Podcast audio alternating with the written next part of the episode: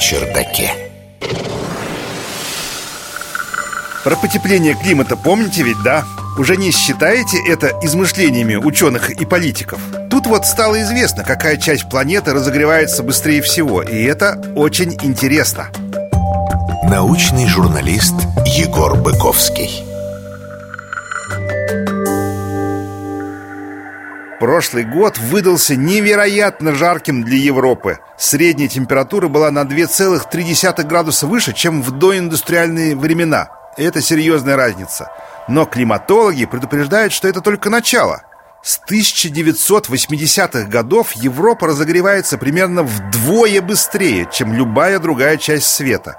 И, согласно отчету Всемирной метеорологической организации, прошлогоднее лето выдалось для европейцев самым теплым за всю историю погодных наблюдений.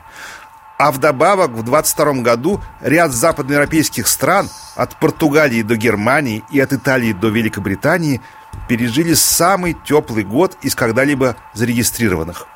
Экстремальная жара, засуха и лесные пожары, сопровождавшиеся разогревом Атлантического океана и ускоренным таянием горных ледников – вот лишь некоторые последствия европейских погодных изменений – более 16 тысяч человек в Европе в 22 году погибли из-за волн жары.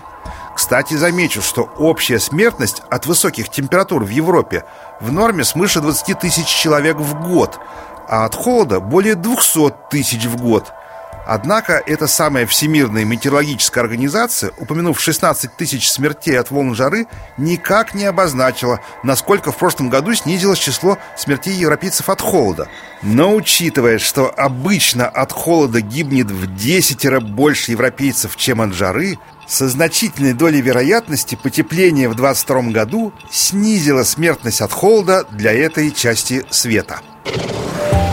Наука на чердаке.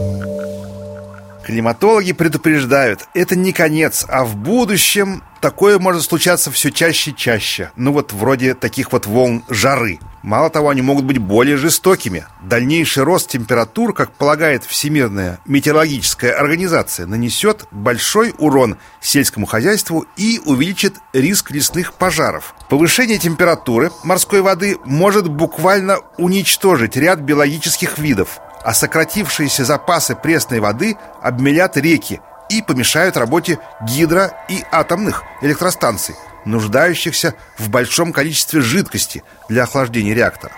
Но, но есть и хорошие новости. За 22 год Евросоюз получил 22 процента электроэнергии из возобновляемых источников, солнечных и ветровых электростанций, впервые обогнав по этому показателю природный газ. На его долю пришлось меньше 20%. Правда, если сравнить выработку солнечных и ветровых электростанций с выработкой не только газовых, но и угольных ТЭС, то последние, ну то есть углеводородные, по-прежнему еще весомее. И все же, и все же выбросы СО2 в 2022 году для Европы упали на 2,5%. Вероятно, одной из причин этого было то, что прошлый год для Европы выдался очень солнечным. Исследователи зафиксировали самое большое количество солнечной радиации с момента начала регистрации вообще в 1983 году. А второй причиной, скорее всего, стал резкий рост цен на газ и уголь в 2022 году – Таким образом, хотя в целом Европа сталкивается с серьезными последствиями климатических изменений, она с ними активно борется. Вероятно, в будущем доля возобновляемых источников энергии в европейском энергобалансе продолжит расти. Правда, тут я отмечу справедливости ради, что выбросы СО2 европейскими странами составляют лишь малую долю от мировых, а подавляющее большинство государств в мире продолжают наращивать выбросы углекислого газа отчего их глобальный уровень в прошлом году продолжил расти на 0,9%. По большинству реалистичных сценариев он будет увеличиваться еще долго. Из этого следует, что влияние глобального потепления на Европу будет и дальше нарастать. В общем, прогноз для европейцев в целом так себе. И это грустно. Пусть уж лучше бы все у всех всегда было хорошо. Но изменение климата нам это все равно не позволит. Наука на чердаке.